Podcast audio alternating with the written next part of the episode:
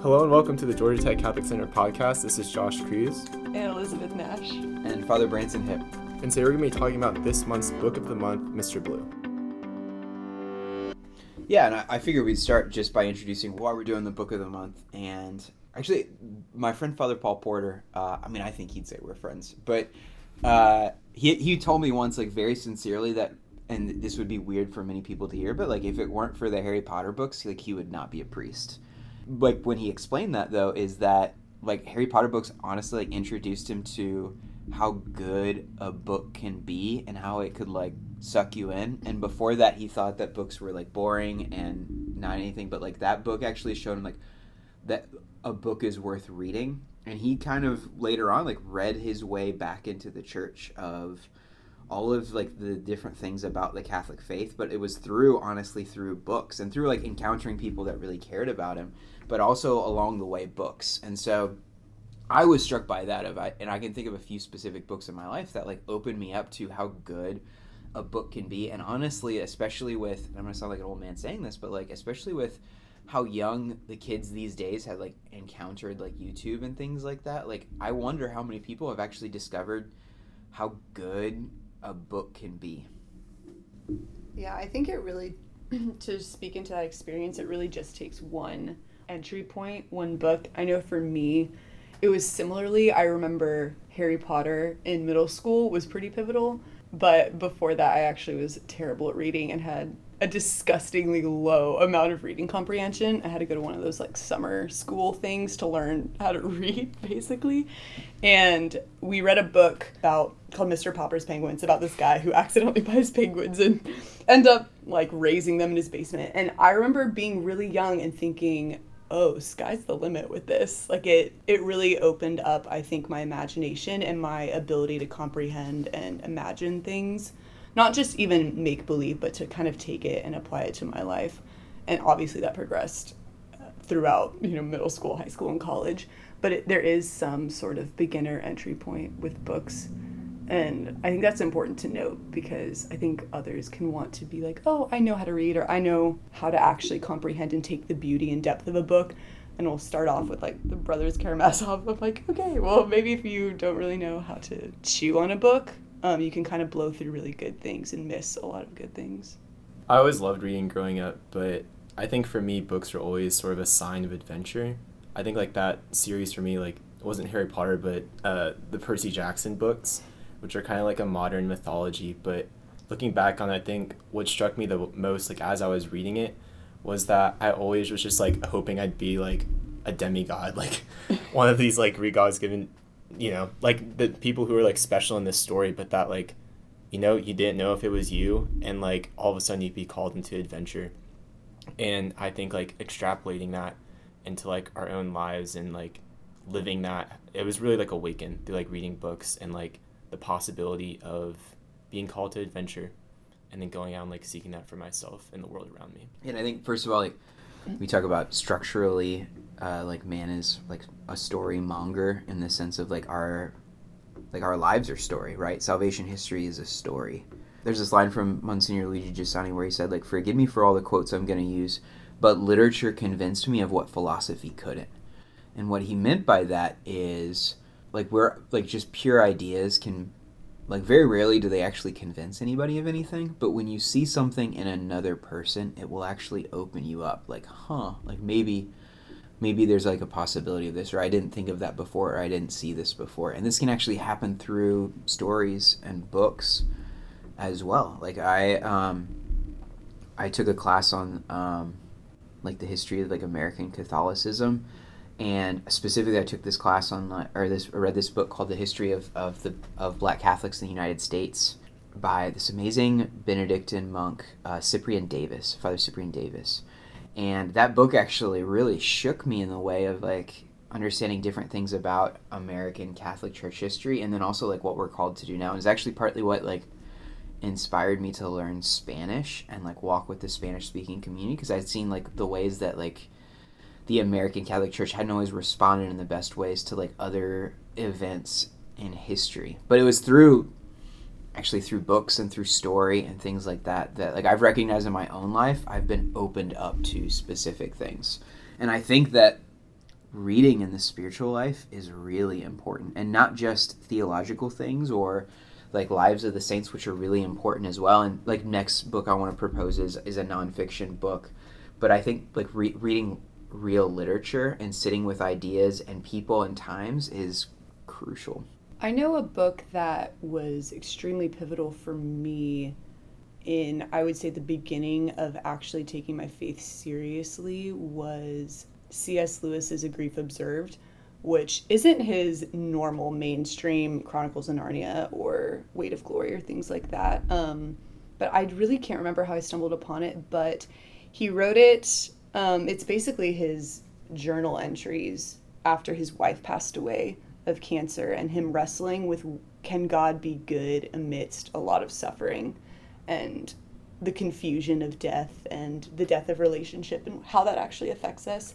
And I really can't remember what like how I ended up with it, but I return to that book at least once a year. It's very short, but being able to read his words and to hear him articulate and experience like a very similar journey that I was walking through, I found this camaraderie with him and it opened me up to actually, I think, taking my life, honestly, just my whole life seriously of seeing how this man who has been so greatly revered as like the greatest Christian author, or at least one of them, wrestle with I'm I'm he even explicitly said like I'm scared I'm gonna find out that God isn't good.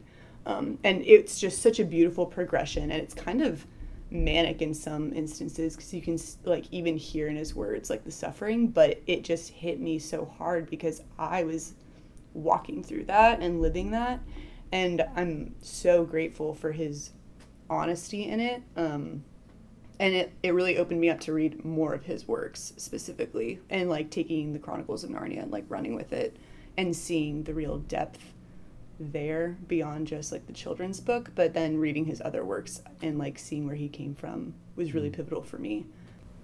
I was also thinking of Lewis. Uh, so I won't say uh, Chronicles of Narnia. Those, though those are like incredible. Um, one is like a work related to him called Severe Mercy, written by a husband who was widowed at around the age of 40.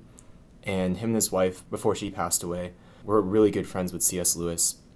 And one of the like selling points of this book is it has around 20 unpublished letters um, from C.S. Lewis that came from over the course of this guy's life. But I think like the beauty of that book was in reading like it was an autobiography by this man and just hearing like his experience i think it's kind of related to what you said nash but that like someone else is like struggling through this with me even though he did it like 50 60 years earlier not that my wife died mm. but but like this experience of like struggling in faith and in relationship with god throughout the book without getting into too many examples it was just like piercing me like chapter after chapter and to have like just something so simple like a book, like a couple of pages, just like impact you in such like a deep and profound way. I think is really like a gift of sitting down and taking time to read a book. Yeah, I my junior high school was on a big like G.K. Chesterton fiction kick, which is just a weird thing for a junior in high school to be into, but whatever. Um, but I remember particularly he has one called The Ball and the Cross, which is a like these an atheist and a Catholic that are trying to duel each other to the death, and they're being stopped by like the British government basically um, because everybody else is like lukewarm, but they're the two people that are fully alive. And as they're trying to duel each other and find a place to duel, they like become friends and debate. And I was struck because like my really good friend at the time was atheist and like we would we're great friends but like we're constantly talking and arguing and things like that and it was really beautiful to see like very helpful to see that like we weren't wrong in our passion for the truth and our friendship with each other. And I was like, supremely grateful for that book and that friendship at the time. I feel like in reading these books, it's kind of trained me in some way um, to even read like spiritual books. And just as I progress in my union with God, I feel like even kind of random fictional books still speak highly to me and to the human experience, I think. My f- all time favorite book is All the Light We Cannot See by Anthony Doerr. and it's about World War II and there are two like competing narratives. It's this girl who goes blind at the beginning of World War II in France, and then this German orphan boy who like gets recruited to be part of Hitler's youth. Um, and it's both how they perceive the war, and they're both very, very good at the core.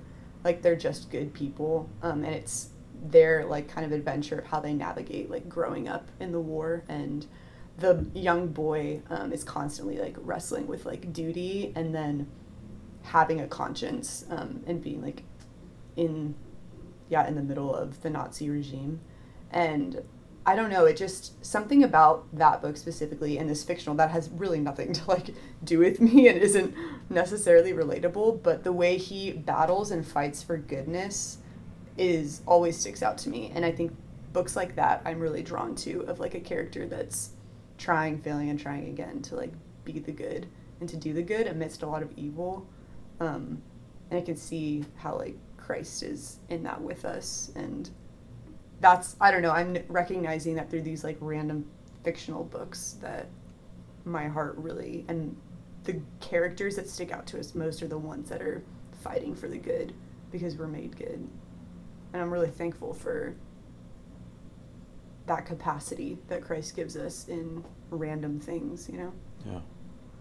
So I want to introduce this book in particular that I want us to read, and like to your point, Nash, about like easing into it. This is a short book. It's like hundred pages, if that.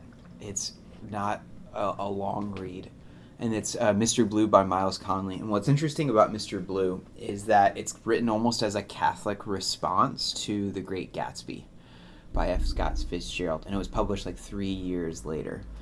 And you know, the thing with Great Gatsby is uh, so much of it is like nostalgic and looking to the past, but then also like very tragic and like Gatsby being consumed, like told from the perspective of Nick Carraway, but Gatsby being consumed and like the riches, but then like his love for Daisy and how like that destroys him, right? Like he gave his life for something that like where your treasure is, there you find your heart. But he gave his li- his life for something that actually like destroyed him, like wasn't worth giving his life to and a lot of people can like romanticize that time and like romanticize Gatsby and and the whole thing, but there's like a great sadness and hollowness to it.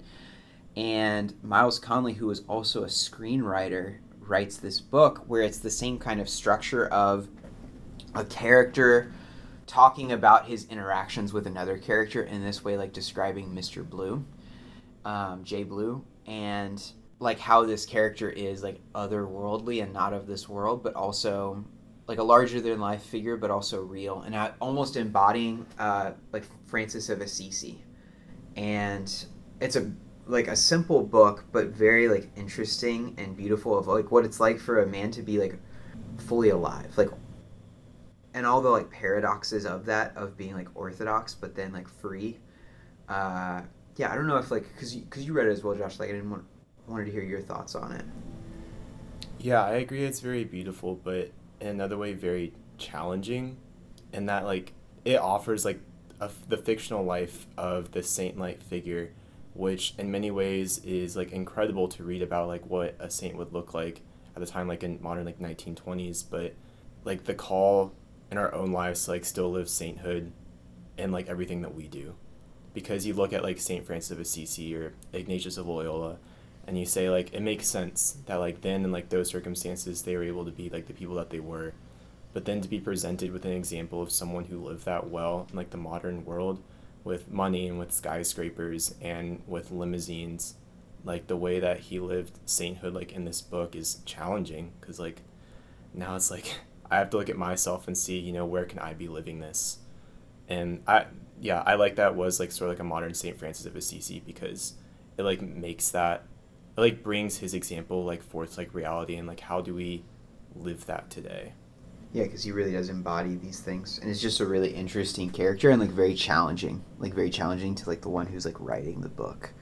Um, so i really love this book and not because it's like the most well written book i mean it's, it's it's well written but it isn't the like the deepest or most eloquent but i think it's a good introductory book and it's very beautiful and simple and good to sit with. And I think especially uh, here at Georgia Tech and all the things that we're called to and how easy it is to like kind of put our faces down in our work which we're called to do um, but like how easily we can let everything drift past us especially like the beauty of like christ working now in the present moment he's a good like haunting challenging figure and so like check it out read the book and i would like if you do read the book and are struck by things like to reach out to us to like message us and we can have a follow-up one with those that like have read it and like check it out so mr blue by myles connolly Thank you all for listening to the Georgia Tech Catholic Center podcast. Be sure to read uh, Mr. Blue and let us know your thoughts. Bye bye. bye Arrivederci. Stuff i can listen to that or you know the history of bears with knives. I know what i'd choose